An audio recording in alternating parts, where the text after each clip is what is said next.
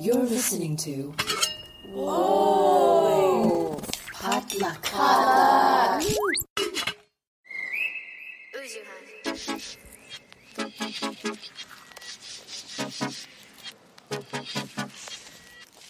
Hey guys, welcome back to First of All, a real unfiltered conversation on career, family, relationships, and culture. I'm your host, Minji Chang. I'm an actor, producer, and entrepreneur here to share inspiring stories as much as I can and to walk through everyday life with you. Hope you guys are doing well, happy as much as possible, staying safe and staying healthy and well, which is more than I could say for myself because I've been stuck at home sick for the last 10 days. It's been great. Um, actually, today marks the 10th day and it is the final day of my quarantine, and I am now a free woman, um, but uh, still a little bit sick. So, this week's episode is a solo one, uh, no guest because I had to cancel some recordings because self care and uh, monitoring and managing my health. So, yeah, I just wanted to share a couple stories and reflections. Uh, one pretty on the heavier side, and the second one less heavy, but I think just as as significant. And I felt compelled to share it because I've been spending ten days like pretty much cooped up in my room thinking about life. I honestly, I'm very curious how this will be received, but honestly, um, I just feel like I'm very lucky to have incredible listeners who are very supportive and uh, been with me on a very unexpected, intense at times journey of growth. And I just, I love you guys so much. And I really appreciate you being here with me and hopefully get something constructive and valuable and a new perspective out of this week's episode. So, as you saw in the title, we're here to talk about panic attacks and chicken cutlets. Now, it is not lost on me that it just feels like the sky's been falling and um, I'm not here, Norma, the kind of person to frame anything like everything's rosy. And um, I just don't like that. I think it goes into the toxic positivity world. And I'm not delusional. I'm not about a touch with reality. And I love science and I'm fascinated by politics, culture, all of it, and just humanity in general. So it's, I can feel it from the rest of the world. And it's been really interesting again to be in quarantine, like in true quarantine of like, I can't even really leave my place. Um, and interact with other, other humans, even in the limited way that had been happening the last year and a half, um, to witness all the things that have been happening. So if you're listening to this at towards the end of August 2021, it's been a little bit crazy, which 2020, you think like 2020 prepped us for all of it, but 2021 was like, hold my beer. It's been crazy with the fires. Like Greece has been on fire, Siberia is on fire, California is on fire as always. We got a code red for humanity from the IPCC climate report from the International Energy Agency. Haiti got hit by an earthquake. Like Haiti has been through so freaking much. It just blows my mind. Like they can't catch a break and the death toll keeps climbing. Um, and then recently the Taliban seizes Afghanistan and thousands of people are fleeing their homes in despair and they're fearing for their safety and their futures and on top of the fact that like we're dealing with all the things that we're dealing with on a day-to-day basis which is doing our best to remain healthy and in the stateside i'm just like gonna again those are all things like uh, natural disasters and yada yada yada our natural disaster here in the state is you know the misinformation and the anti-vaxxers and the anti-maskers and this insanity that won't seem to end. I'm doing my best. I have been doing my best to reserve judgment as much as possible and to employ some level of compassion, but I'm just like kind of done. Like I don't, people are dying and the Delta variant is very real and it's just absolutely insane at this point. So all of those things, um, and the you know the continuing internal personal experience of being me minji chang and figuring out like what do i want to do with my career am i ever going to have a family are my parents going to be okay my parents are moving across the country just like my own relationships my friendships like all of those things that have just been in my own universe like mulling around in my head and wondering like are am i going to be okay? On top of is the world going to be okay? Do I, does it make sense to even hope anymore sometimes? And I'm a very positive, I've been historically a very positive, extroverted person that I don't want to grow into like some bitter, cynical person. But there's those moments where like it just, it's a lot. So therefore, uh, this, this episode was actually inspired by some of the things that I was reading and watching and experiencing during this 10 day period that I wanted to share with you guys. Um, because there, I think some, hopefully some practical and, you know, personal on the verge of like spiritual, I don't know, practical and personal, like internal growth that can come out of this just doing just doing my part i hope. So i saw this um quote on instagram. Please forgive me but yeah. Um and it really kind of spoke to me because i had been in the process of deleting re-downloading deleting re-downloading social media from my universe um, and trying to figure out what I wanted to consume because of this feeling of like the sky is falling and I don't know how to interact with it anymore. And I don't want to be triggered by all these different people and different things. So there's like a form of self care that I was working on and working on unfollowing, muting certain accounts just to like preserve as much of my mental health as I could.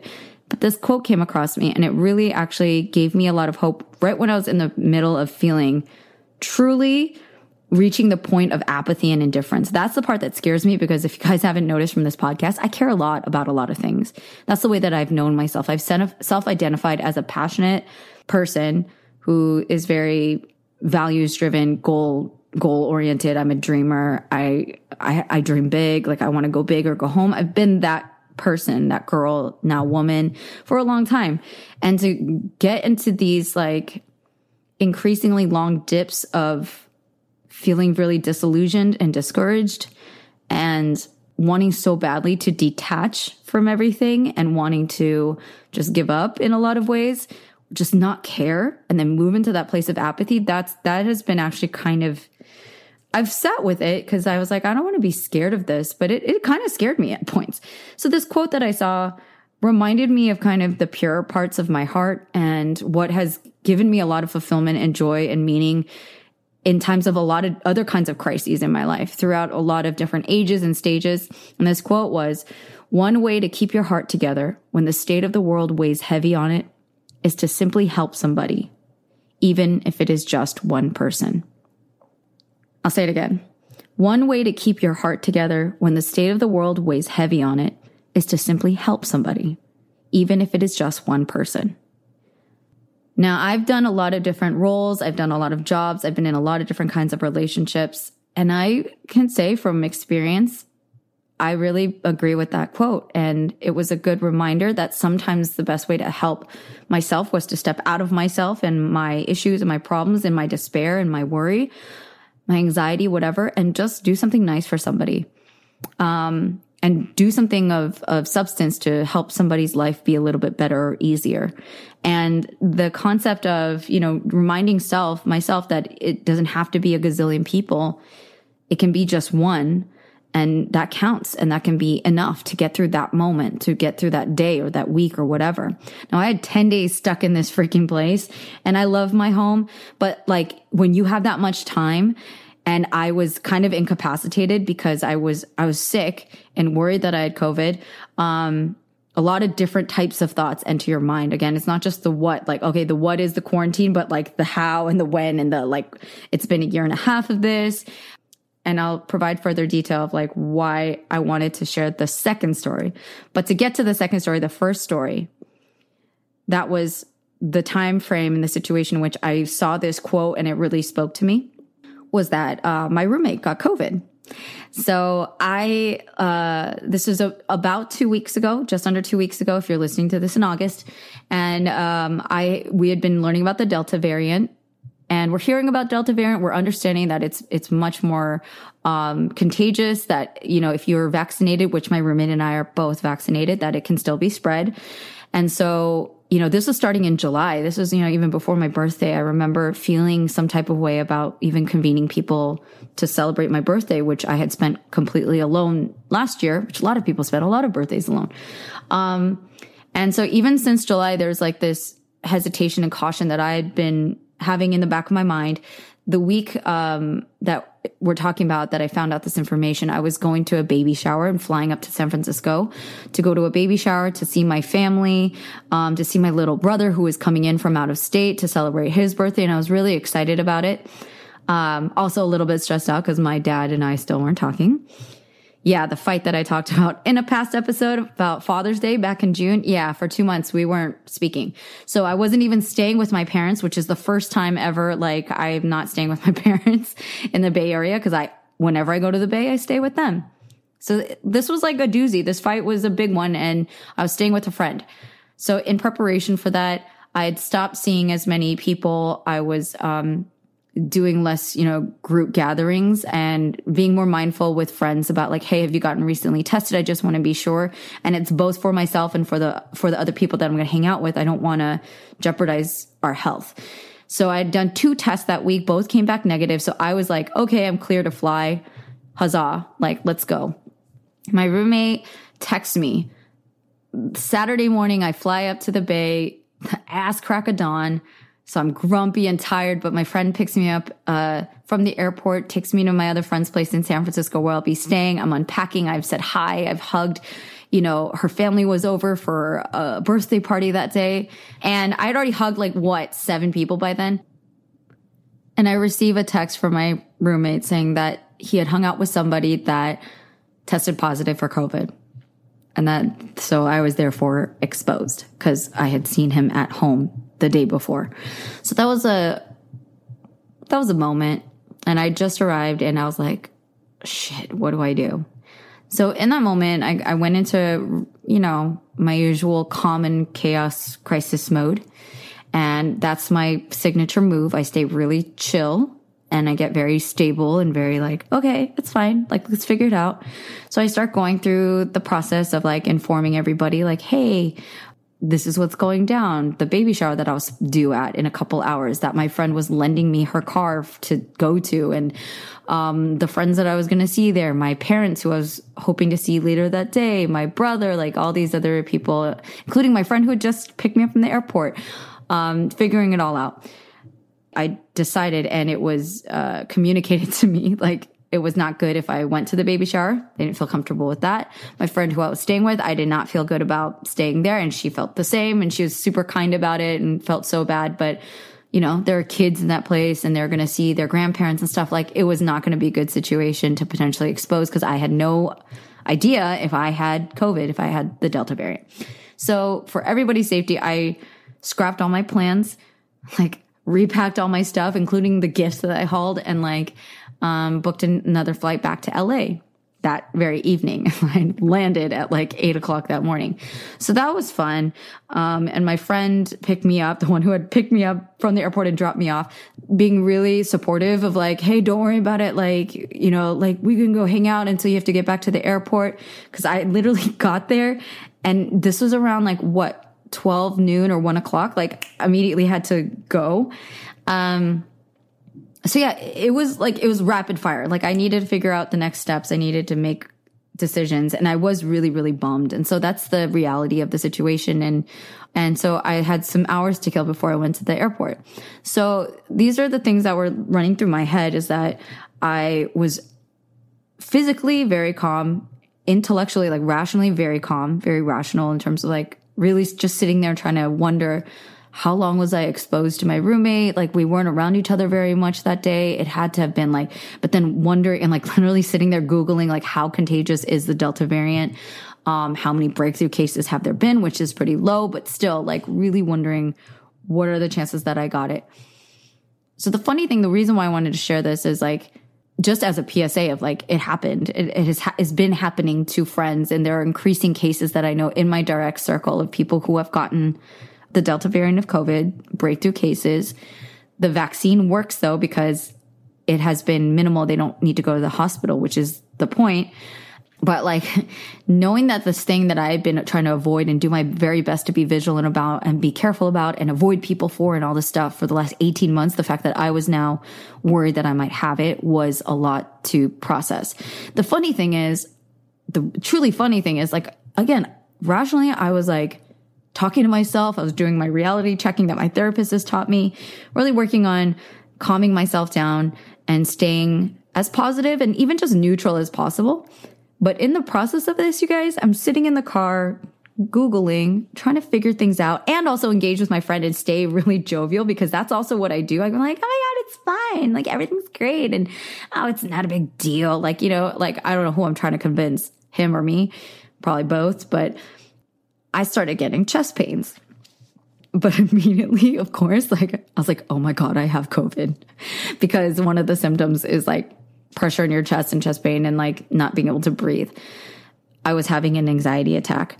Now this this went on for hours and in the middle of it I was just like really working on holding it together and the weird thing is that nothing else besides the chest pain I didn't feel jittery I didn't feel like I couldn't breathe but the chest pain was very real. And I genuinely like I don't know what a heart attack feels like but I wondered. I was like is this covid or am I having a heart attack or is it please tell me it's a pan- panic attack or like anxiety attack.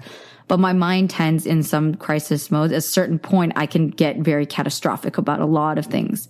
But in that moment, like, yeah, chest pains, I was like, I'm going to die and or I have COVID and therefore I'm I'm going to be like that one breakthrough case that ends up in the ER and on a ventilator. It doesn't matter that I got vaccinated. Why did I do all of this? It was it was all of that. So I just felt like it was a really interesting indicator and this lasted for hours because it started around between 1 to 2 p.m. and it was I was checking in on myself up until the time I got on the plane, which was at 7 o'clock at night at 7 p.m.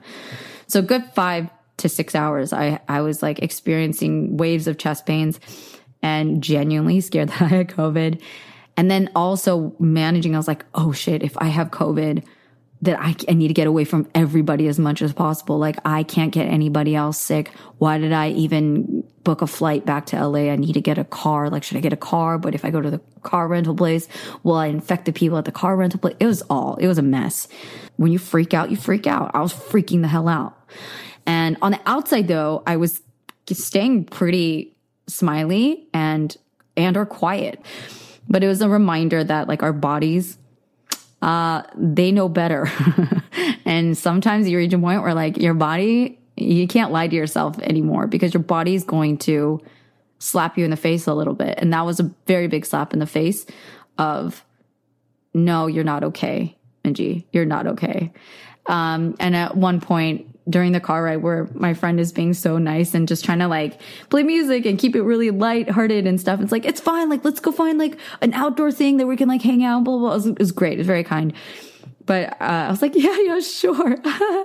and at some point I was like, he's like, are you okay? Like, he noticed I was checking my phone a lot. I was like, um, have a little chest pain. He's like, oh, okay, well, take deep breaths. Like, you're going to be fine. It's okay. And I was like, yeah, I'm going to be fine. And then I cracked and then like the tears started, you know, tumbling a little bit, but I held it together. The mind is a very strategic and complicated thing sometimes and just goes into survival mode. Like, I think my survival mode is always to get really, really chill and to get guarded and like in a way shut down to a degree. I think it's my brain's way of like guarding me from my own self, from my catastrophizing, from all of the intense emotions that can overwhelm and overtake me and shut me down really in a different way. Cause I just, it was so weird that I, like, I didn't feel any other symptoms. I didn't feel like I was emotionally freaking out. But once it cracked and once I realized and, and admitted out loud, like, yeah, I don't feel like I'm okay. I think that's when I started to like breathe through it a little bit more. And it was the beginning of it getting better. Didn't get better right away, but like admitting it and then starting to breathe and like just acknowledging it. I don't know. So breathe through it, acknowledge it. It's normal. Please take care of yourself. If it gets like dire, like do get medical help if you need it. But that was, that was a frightening moment. Um, very eye opening for me because I, I constantly work on this whole like strong Minji Wonder Woman thing. And I'm like, I'm fine. I'm good. I'm okay. I'm great. And then I always get reminded like, well, yeah, you're great. And you're also really not great. And you need to acknowledge that and stop denying. Don't be, we're not in denial river. Like, stop it. So that was a good reminder. The last 10 days have been crazy. I have been sick and I have had four negative COVID tests. So my roommate did test positive and then it's been a whole fiasco of staying isolated in uh, our rooms, him in his room, and like not entering this the shared space unless we were wearing masks.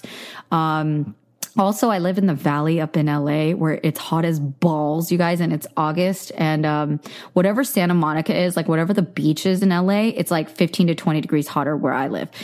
We don't, we have central AC and like we weren't running it because uh didn't want to get COVID. So uh yeah, we're like sitting in a sauna in our homes. I'm sick, like I'm having a low fever, not able to sleep well, having a massive headache, just super fatigued.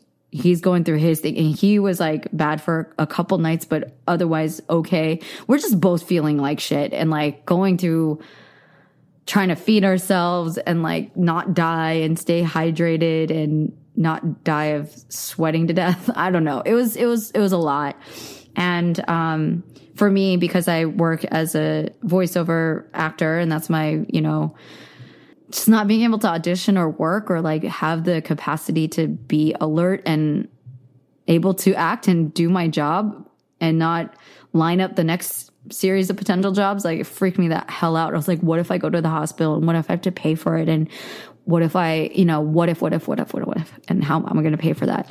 So it's a really big challenge of learning how to calm myself down, take precautions. And like this whole last year and a half has been a really good teacher of that, of managing the feelings of all of the totally reasonable anxiety but figuring out a way to like deal with it in a way that's not going to further harm myself, not lower my immune system, not going to drive me crazy, not make me do rash and crazy things and just take care of myself properly. Like it's a, it's a lot for any one person to manage. So if anybody else is out there that's been dealing with that, got sick themselves or have had to care for other people who are sick around them and had that anxiety of just like, it's so much to manage. There's so many details. Like literally I went out and bought like I Amazon air purifiers and like, so those are just reminders um, that the Delta variant is real. So wear your freaking mask, get tested regularly. I really recommend that. And I totally understand the feeling of like, I'm vaccinated. I've done everything right. I don't want to care right now because I have reached my ceiling like way before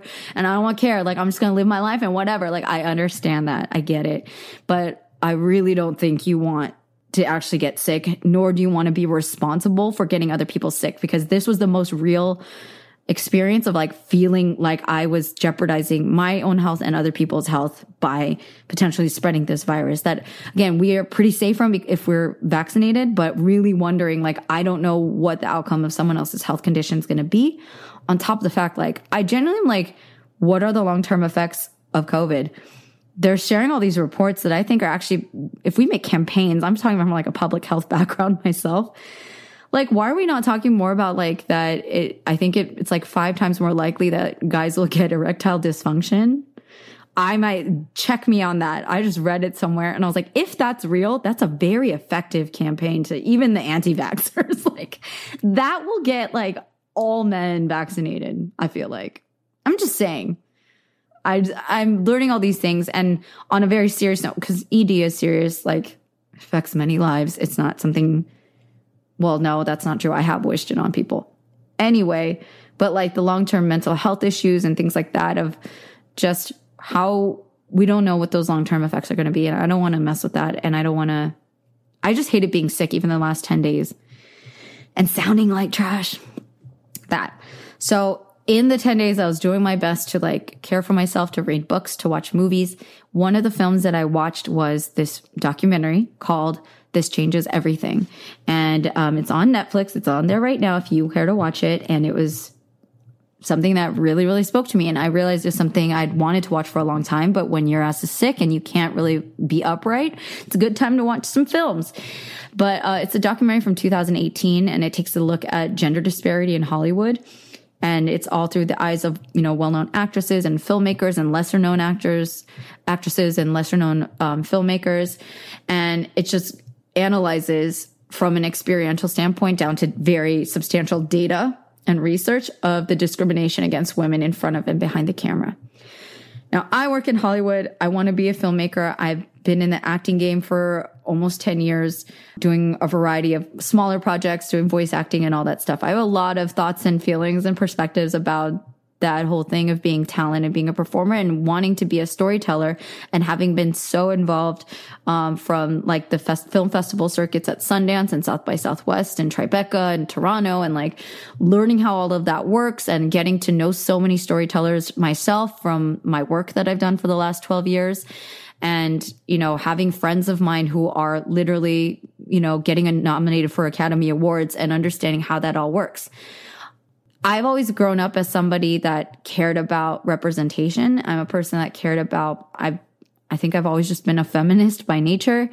Um, and the more that I understood it from like a more structured perspective, like, yeah, I'm a feminist. I believe in equality and representation and access to resources for women. And I, I think from many different angles. I think one of our largest, like untapped resources, the largest untapped resources is the mind of a woman. And it, it, appalls me. It hurts me. It sickens me. It enrages me.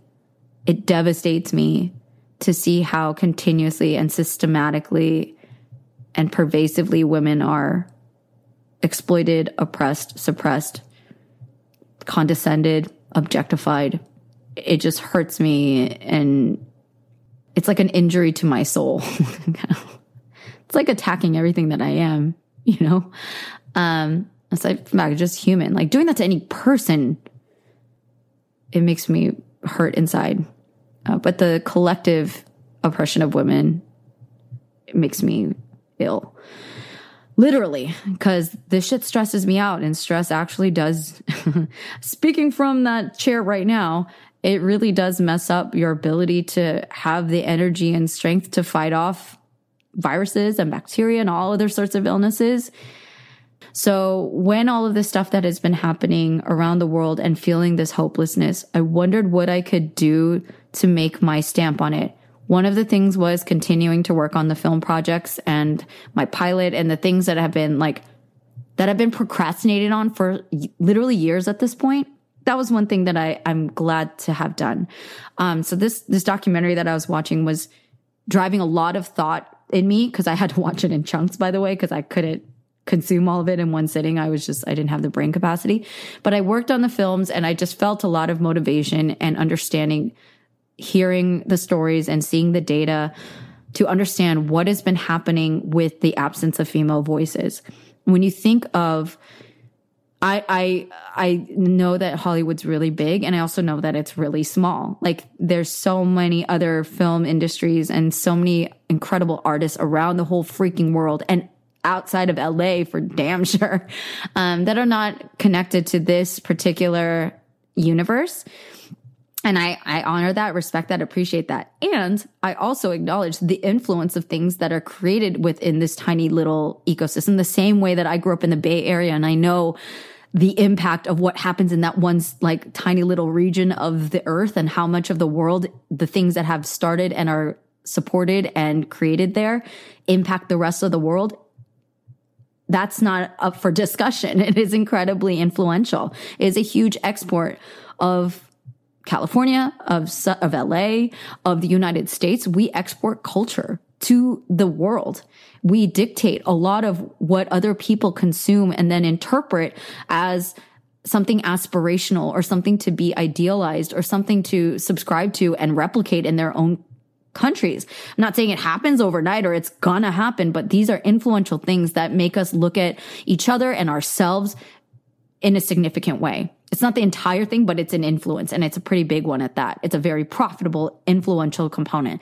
And it makes me kind of sick because again, I see how the sausage is made more and more every single day. And that blows my mind because when I step outside of LA and I see the influence that the things that people that I know more and more directly and, and see, you know, the content of their character, their work ethic or lack thereof, like it makes my brain melt a little bit of like, are you, are you really kidding me? Like you're following, huh? Like what? Frightening, frightening, I tell you. And there's also people that I'm like, I think you're like the best human being on the planet. And we are so lucky that you're making things. Please continue to be, you know, the musician that you are, the producer that you are, the writer that you are. There are also those people too. It's a mix of everything. So watching this documentary, there was one point in particular where the actress Chloe Moretz, who's a beautiful, talented, incredible, like firecracker. I love her. She's graceful, like she's elegant. I don't know. There's something like very pure and I, I think she's lovely. So Chloe Moretz uh, shares an experience that she had being an actress at the age of 16 and she was in you know arriving on set coming to her trailer to see her wardrobe and her outfit for that day and at 16 years old she also noticed that along with her outfit there were a pair of chicken cutlets again for the uninformed person chicken cutlets are these like silicone rubbery plastic stick on booby thingies that add a cup or three whatever uh, to a woman's breasts and so she was 16 and she's looking at this and like investigated a little bit. She asked like, "Oh, okay, so um whose decision was this? Like why do I have to wear these?" And the feedback that she got at the end of the day was that it was a studio decision.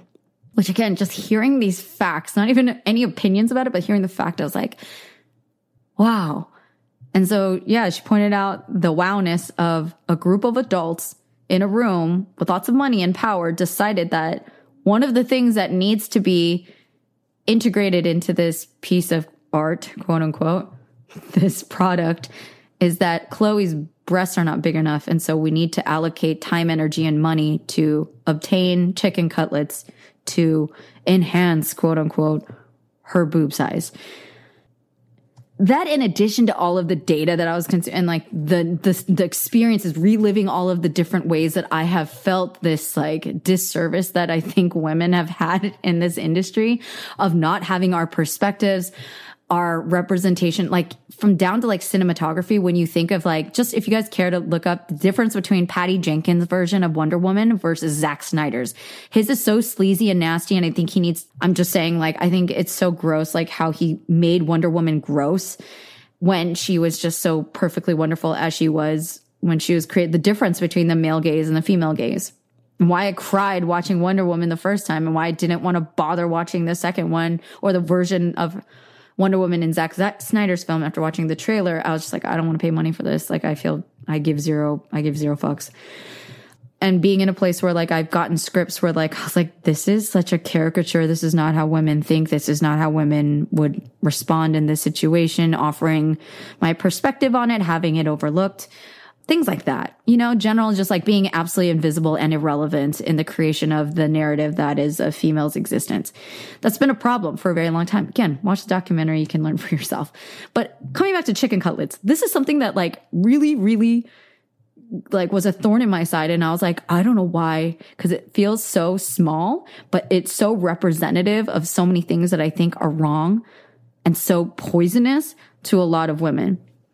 I will also say I'm a person that loves to dress up. I love to wear dresses. I love makeup. I love high heels. I don't know how much I can wear them anymore, but I love them. I love to feel sexy. And I think that there's so many different ways that I have felt sexy. It's not always about showing skin or like, you know, wearing something tight. Like I felt sexy in sweats before. Like there's so much, so much about myself, um, and the experience of being female and the ways that we can express it that I, I myself love and celebrate. So I'm in no way, I just think it's it's fun to feel good and feel pretty and feel hot, however that shows up. The thing that I have an issue with when I and now that I'm a more grown woman is reflecting on all the years since puberty, which is well over 25 years at this point, of actions, behaviors, the money I've spent, the impact it has had on my life, and whether those behaviors were good and whether I would recommend them to a friend or if further I would recommend them to my younger cousins, to my nieces, to my future children. Would I replicate them? And there's parts of it that yeah, I would. And there's a lot of it that I would not. This includes the chicken cutlet thing. Okay.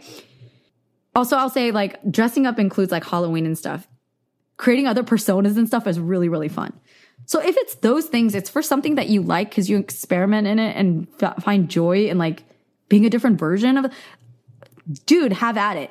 But here's my my perspective of why i feel such rage when i thought of chicken cutlets. And when i heard chloe's story i got mad on her behalf of like why does she need that?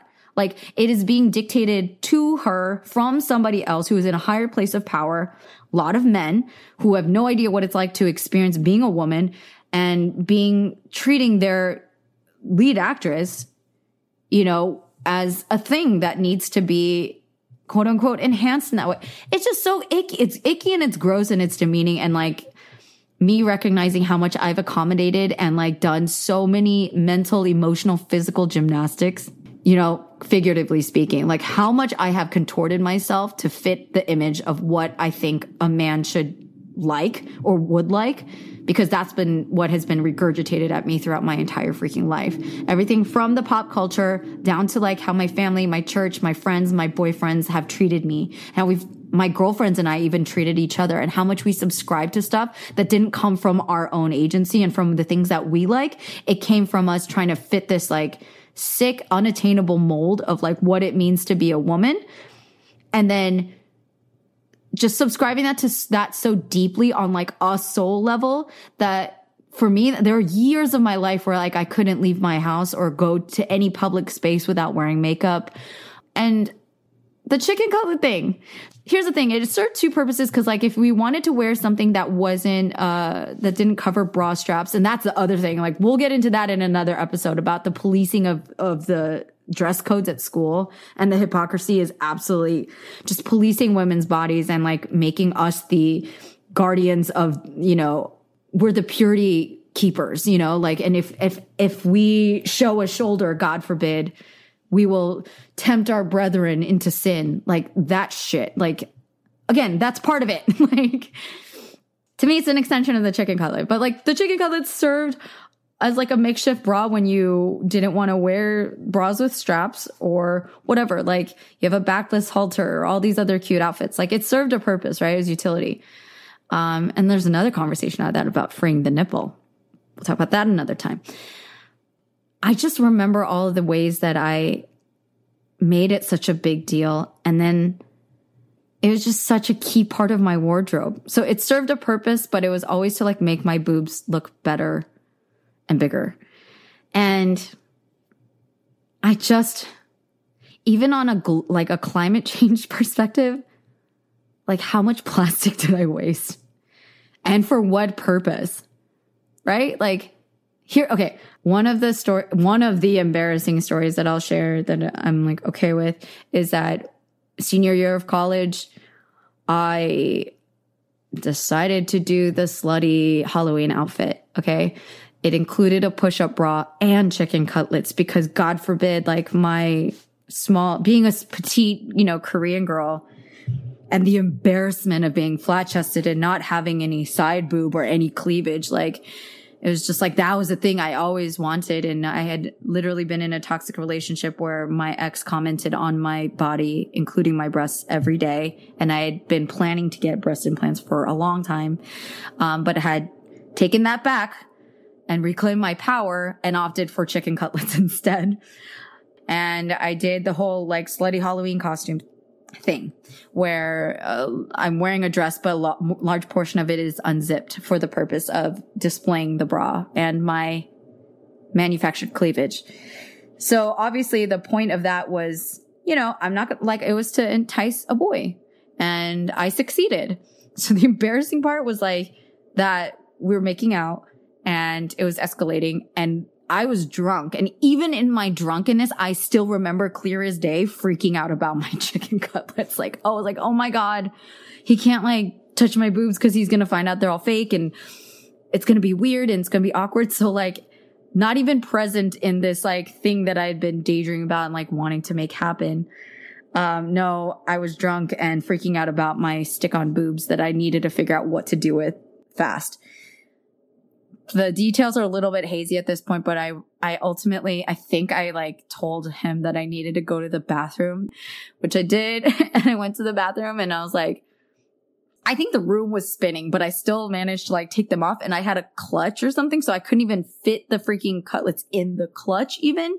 So I was like, what do I do? What do I do? And, um, yeah. So I, think I wrapped them in like a towel or a shirt or something and hid them in a corner and it was it was great. And then, you know, it's just like it's so counter. This is just my opinion for myself. For me, it was like very counterproductive because once I achieved said goal, like, And as soon as the bra came off, it was so clear. It was, no, those weren't real, you know? So I had created manufactured cleavage. And that's just one. Like I've worn them to so many different occasions, like every gala, every a lot of major events, like just for security's sake, and they get sweaty and like it's just a pain in the ass. Girls, like if you're listening and you understand, it is a pain in the ass to manage. I am not the girl that goes to a club and then sits there and sips drinks all pretty. I am a very sweaty person. I like to dance. So I'm that girl like that took a thimble of alcohol because that's all it takes for me to get buzzed. And I'm like out there busting a groove to E40. Yeah, I'm that old. I'm an elder millennial. Like dancing, getting gross and like it's falling off too. So it's like I can't even like dance properly. I'm holding my boobs up because my chicken cutlets are falling off. Cause those are heavy too. It's not even like they're light. Anyway, when I think of all of the hassle that I went through, when I think of all the money that I spent and you have to replace them, cause guys, just FYI, like the chicken cutlets, like especially after you sweat and stuff, and like I sweat a lot as a person, they get gross and they stop being sticky. And then if you store them improperly, which, you know, sometimes like that was the time of like this is why Minji can't have nice things but I would you know take them off and throw them in my drawer or like leave them on my bed. They get lint on them it's like it's nasty. So I you can't just have like be one and done. I bought like like 20 25 pairs of those over my lifetime in the last however many years. When I add all that money up and the emergency ones that I bought because I wouldn't I have like five pairs at home but I'd have to buy one when I'm out you know traveling for some occasion and like I didn't bring any with me. So I just go to a store and buy it. Like I'm that chick. The amount of money I've spent on just chicken cutlets alone, I could have gone to Europe probably twice or at least once. At least once. It's a, it's a Euro trip that I instead spent on floppy pieces of silicone that were annoying to manage, that got gross, and that didn't, I don't know, how much did it edify my life? Because that's what was in style. And those are things that like I just took as fact because that's the part of being young is like you, you acclimate to whatever the, a lot of the popular culture is at that time. And at that time, that's what it's been.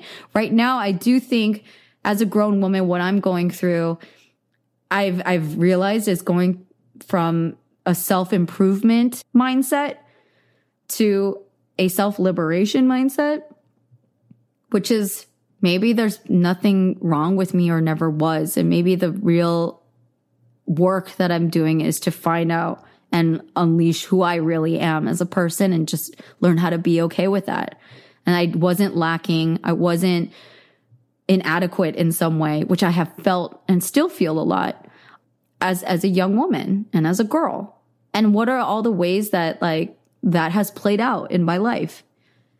And I'm, I live in one of the most privileged places in the world, literally in Los Angeles. Like I, it's not lost on me. And so I don't want to waste that. And I feel so embarrassed. Like I genuinely thought so much about like, am I going to talk about this on air and actually publish this live on First of All, which I feel like I've shared more intimate parts about myself and my experiences. But for some reason, there's a lot of shame even around admitting this. Like, I want to be able to be the kind of person that laughs about it and just like, oh my God, it's not a big deal. And there are those girls out there and I envy the shit out of them. Like, good on you for not caring about what other people think. I'm really working on it. But historically, I've cared so much about what people think of me. And I wondered if people would hear the story and be like, is she really talking about this? And is this what really she wants to talk about? In the same episode as mentioning like the Taliban in Afghanistan the way that hear me out. The way that i was like connecting the dots is like there are all these like insidious shameful embarrassing but very very intensely real and sensitive parts of ourselves that maybe we don't even think about consciously on a day-to-day basis that i think hinder women for sure in this in this instance.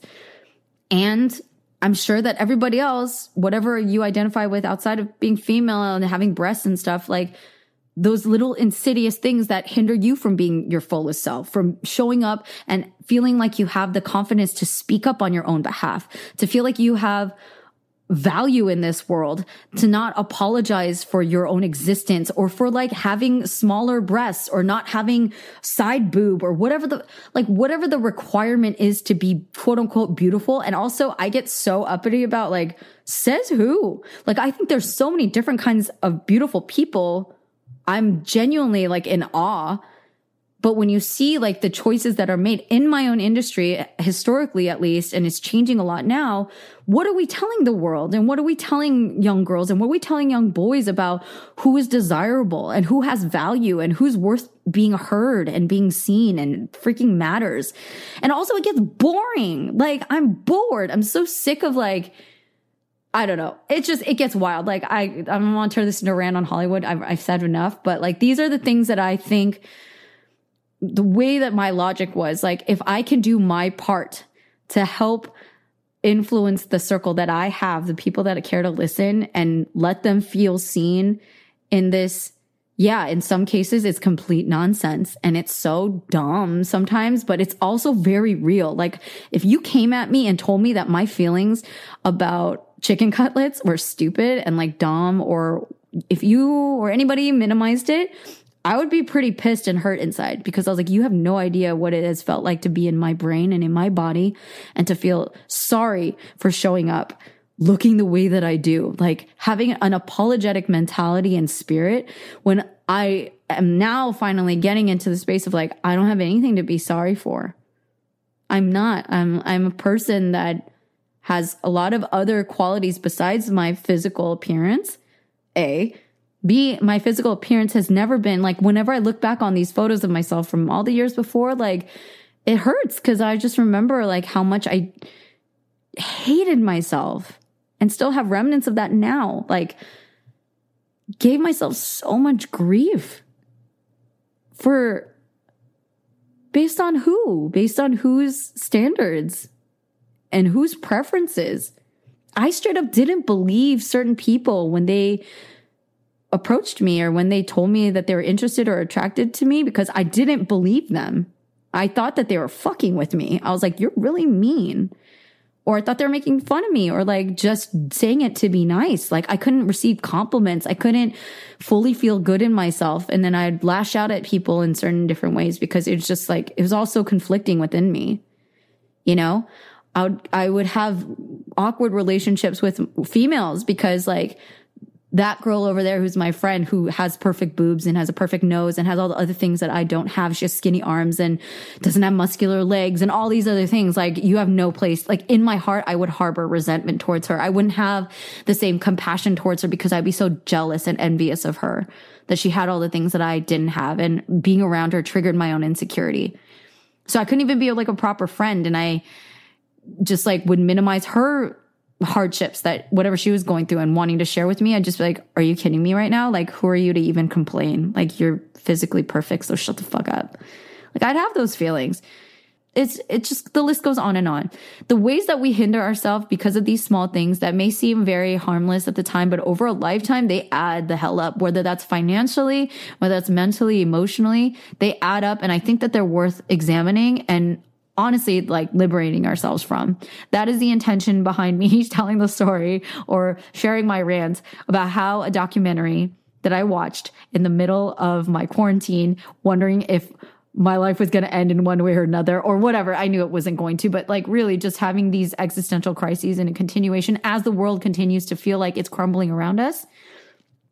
I was like, this is, this is the thing that I'm going to share.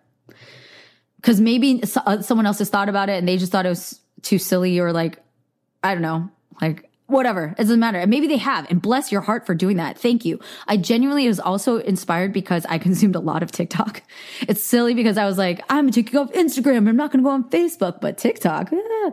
I just happen to really love my algorithm and I, I have a lot of dope creators. I personally love TikTok and I do know it's very dangerous and addictive. And I did reach the point where TikTok literally gave me that warning of like, okay, you know, scrolling super fun, but maybe it's time to stop now. I actually got that, you guys. So it went a little far. I had a lot of time on my hands.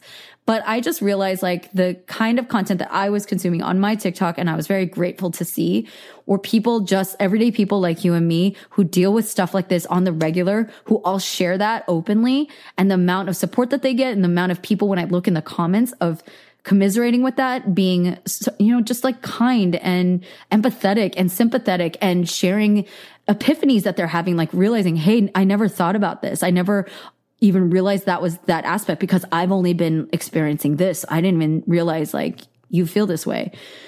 just those were very good for my soul. They were good for my psyche at that time. I needed to go to sleep. So it was good that they cut me off. Um, but that was also part of why I was inspired to share this because I don't think that these things are stupid. And if anybody out there is listening to this and have felt a fraction or any part of what I've been talking about in your way or about chicken cutlets, actually, like I just want you to know that I see you and I feel you and I understand the struggle is very, very real. And I'm with you. Like just, I want, I want us to be able to reclaim our power, reclaim our time, reclaim our money. And the byproduct is, I'm just saying on a practical level, spend less money on stupid shit that doesn't matter and things that are harming the climate. I will have a guest at some point because my new producer, Anna, is going to help me bring on an awesome person to talk about climate change, about uh, fast fashion, and especially for women and how that's impacting the climate. But I like, for so many reasons, I don't ever want to purchase chicken cutlets again. I have my stick on bras. I'll take good care of them and I'll have like two pairs that I use if I need them. I'm even like wondering about that. So we'll talk about that more in a different episode. But this one, it's just for, you know, my peeps who understand where I'm coming from and letting you know that you're not alone. I think the more that we can liberate ourselves and each other from these things that that may be embarrassing or comical, like how much of our minds and our hearts and our self-esteem they occupy, I want to evict them. Like they are no longer to take up space rent free in our hearts and in our minds. Cause frankly, this is the other way that I connected all this in the web that is my mind. We have bigger things to care about. Do you know what I mean? I'm grateful that I'm older now and I thankfully have the luxury of like having moved out of that stage a little bit, even though I'm still single and I would love to figure out what my future looks like. And that would include enticing a partner, whatever that means. But hopefully I can do that as more of my authentic self and not having to rely on these things that ultimately just cause me a lot of uh, credit card debt and uh, stress. We don't need that.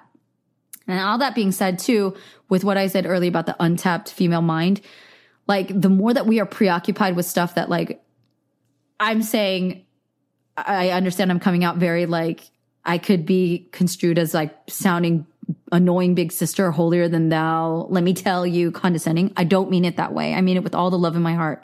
I want you to think about all the other things that you love and that you want to do and that you want to build and that you want to create and experience and enjoy and help with and conquer. Like those deserve way more attention than like your boob size.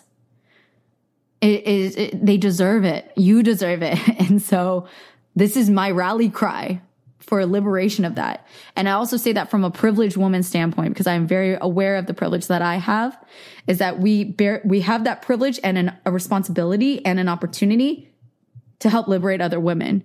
And there are a lot of people that are suffering right now. Especially like, again, it feels so, I'm fully aware, guys, that I'm talking about this and talking about Afghanistan, it feels absurd. But I'm in my mind, like, whatever it takes, even if it takes talking about these things, like so that we can clear up that space and resolve that and heal it and move on so that we can help our sisters out. I know that everyone out there is so capable of so many things and it takes the whole world right now to help the rest of the world out. It's not going to happen because of one person, but every person does need to do their part.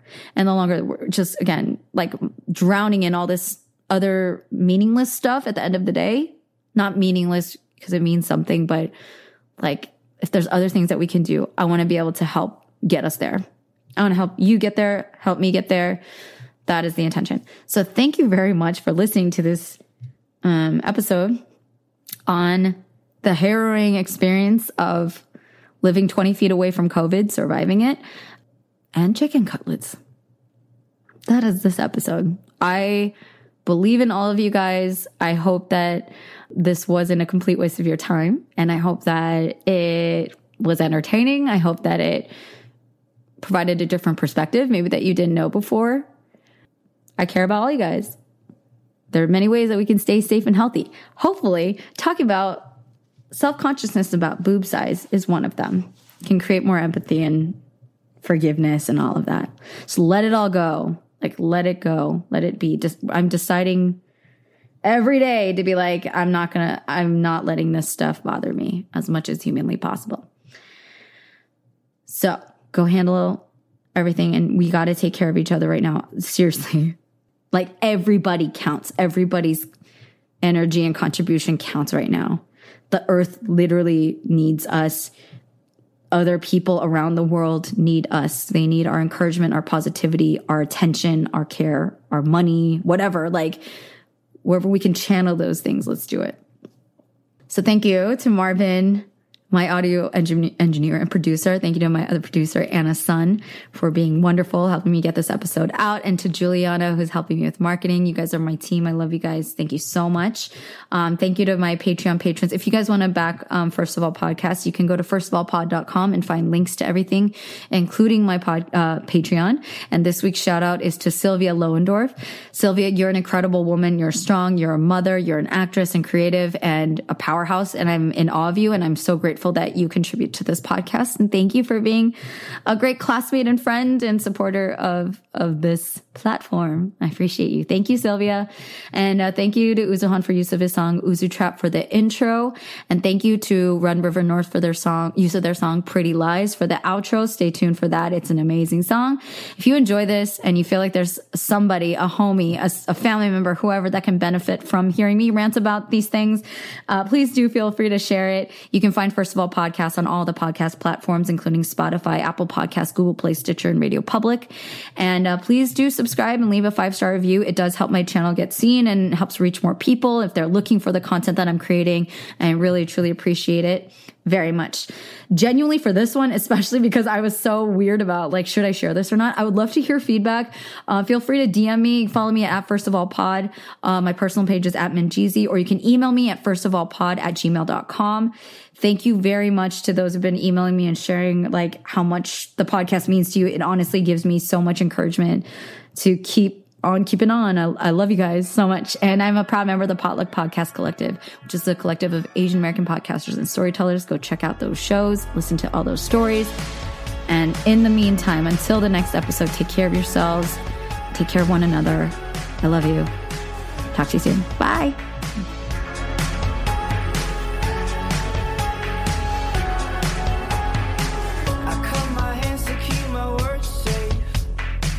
Been finding love in the worst places. Killed a couple stories off, like I'm not enough. Maybe I lost the plot. Tongue tied around the bitter fruit. Who am I after tasting you? Little fires on the passenger side. I could tell the truth or I could keep telling pretty lies.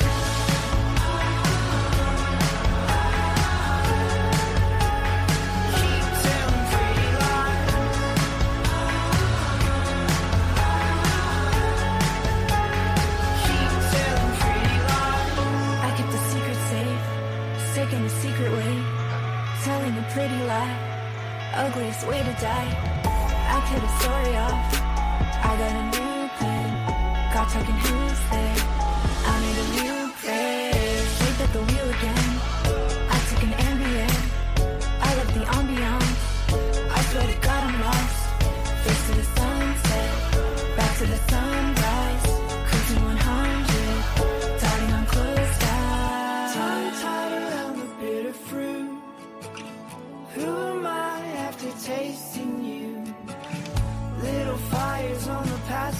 inside.